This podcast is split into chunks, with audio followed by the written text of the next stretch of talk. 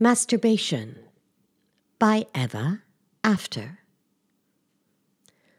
I don't think I was a precocious masturbator because I've come to know some really interesting women who've confided in me to masturbating as children, which is either really weird or supernatural.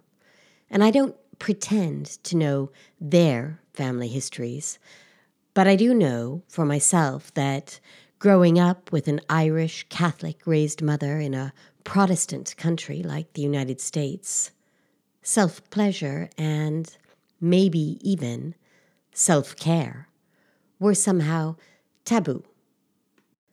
Women feeling free to explore our bodies was, and still remains, a rare and precious thing. Although I don't have any young memories of masturbating, I did come across a couple of pictures of me as a baby where I seem to have hit on my own pleasurable point. This was before digital photography, and my mom doesn't recall realizing the situation until she got the prints developed. I think most mothers in those days, and maybe even some today, would have brushed their child's hands away from their anatomy to make them understand that touching themselves was bad and wrong, like society and religion had taught them before. Even my cool mom would surely have done so, albeit perhaps laughingly, had she realized what she'd been shooting. So that just goes to show you what an independent and already lucky girl I was at such a young age, to have had the leeway to freely touch and feel my own body. Raised in a male dominated world, though, it still seemed to me, growing up in the 70s and 80s, that female bodies were simply objects for male indulgence. The world behaved as if our sexuality, our bodies, and our pleasure were of interest to no one at all, as if feminine gratification was just a subtext. Boys' desires dominated and masculine culture permeated every strata of society. Heterosexual coupling was what we heard and read and watched because those were the stories that were written and produced and distributed by men and for men. Men owned the public conversation so men owned eroticism too. I grew up having boyfriends my whole life, practiced writing my married name with each, and dreamt of my role as Mrs. So and so. As my own single mother worked through which I saw more economic strife than freedom, my rebellion was in yearning to be a stay at home mom. Perhaps I thought I could please a man into providing me with happiness, or perhaps I just idealistically thought that a wife and a mom was truly an equal partner in relationship. In either case, those crazy social mores of the times ran deeply in my blood because pleasing Mr. So and so was always more important to me than my own pleasure. My pleasure flowed through him and his. His desires were mine, would be, should be, must be mine too. To be a good wife, to catch a good man, to keep a man at all, I knew I had to please him first. My own fantasies, my desires, my accomplishments, and my own dreams would always remain secondary to his. When I was around 16 or 17, though, I remember my manicurist casually asking me if I had a vibrator. This was in the early 80s in Los Angeles, which was pretty rock and roll and where it wasn't rare for teenagers to have manicured nails. When I admitted that I had no vibrator, Denise, who worked out of her home, promptly got up and went with a ladder to a special storage closet in her bedroom from where she returned with a brand new Hitachi magic wand. She somehow had several in stock for a friend in need, I guess, or just in case her own went on the blink. You will never thank me enough for this, she gasped, whispered, shaking her head back and forth as she slid the contraption across the table.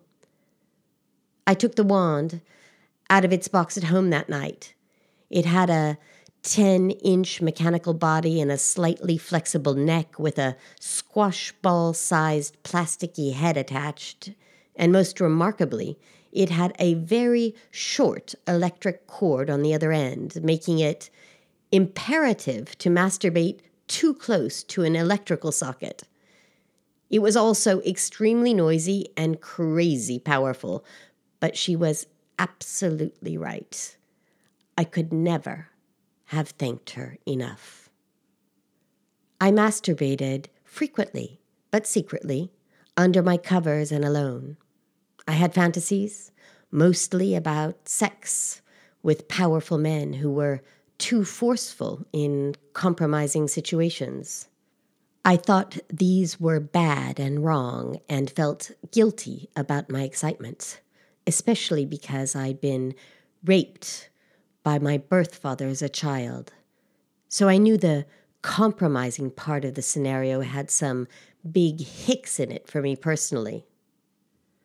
I would come once with muffled squeaks and shakes of excitement, and then wind the short cord around the big body and put her away. I also had a real life during those years. I had my first very serious boyfriend with whom I lost my virginity when I was 16 and continued dating for the next four years. Somewhere when he'd gone off to school in DC and my wand and I were in New York City, we'd parted ways, and I had other lovers of different colors and ages and languages and nationalities. But I always kept my wand to myself. Then, when we moved further east to France, my wand and I had to add an extra electric transformer to our duo, which also added a couple of inches from the wall. I eventually married and had two kids with a Frenchman who wanted me more than I wanted him, and we divorced messily after 10 years of trying to make it work. Through trial and tribulation, my old wand and I remained inseparable, though. Then, during the divorce proceedings, and just like a bad sitcom, I fell in love with none other than my divorce attorney. Ted was a powerful man, and I was definitely in a compromising situation. Sex with him was wild and hot and crazy and forbidden. And most rivetingly, always about Ted and his fantasies. He spoke them out loud while making love. Not sometimes, all the time. So our lovemaking was never about the moment. It was his nostalgia for his past erections or his hopes and dreams for his future ejaculations. But it can pretty much be safely said that our sex together was never about me at all. Ted's head ran the agenda, and the agenda was only about sex, as Ted desired it. Sex toys, sex lingerie, sex parties, sex vacations, sex friends. There was most certainly no time for just my wand and me. In Ted's head, there were constantly at least two or three others in bed with us, even if we were alone. But as an exhibitionist, Ted had a preference for group sex in public places. I agreed for a while because when Ted got what he wanted, he could be a blast. I had no inhibitions and was always up for a good party, so making Ted happy seemed like an obvious choice. But then parties soon turned into appointments. The spontaneity into normality and the outrageousness into his obsession. Ted became insatiable, unstoppable, uncontrollable, intolerable, and unbearable. My wand and I must have parted ways during that time too, although I remember nothing ceremonious. I actually miss her short cord, heavy body, and loud engine now. I'm a bit nostalgic in retrospect. I've been single and celibate for a while now, and it's actually been the most relaxing, rejuvenating, and refreshing time of my life. I built myself back from the smoldering embers of those very bad things that would have happened had Ted stayed, or perhaps from the lingering ashes of the dynamite stick Ted used to destroy our marriage. Whichever it was, I'm thankful, though, to be alive today. So now, when I spend time by myself and I masturbate alone, I fantasize about me and my love for myself and what makes me come multiple times is when I hear myself say, I love you, Eva. You're safe with me. I'll take care of you always. You can trust me. Be who you want. Do what you want. Make your life what you want. Love who you want. Give only what you really want to give. That's a very long way from powerful men in compromising situations. That is real love, real healing, and real pleasure.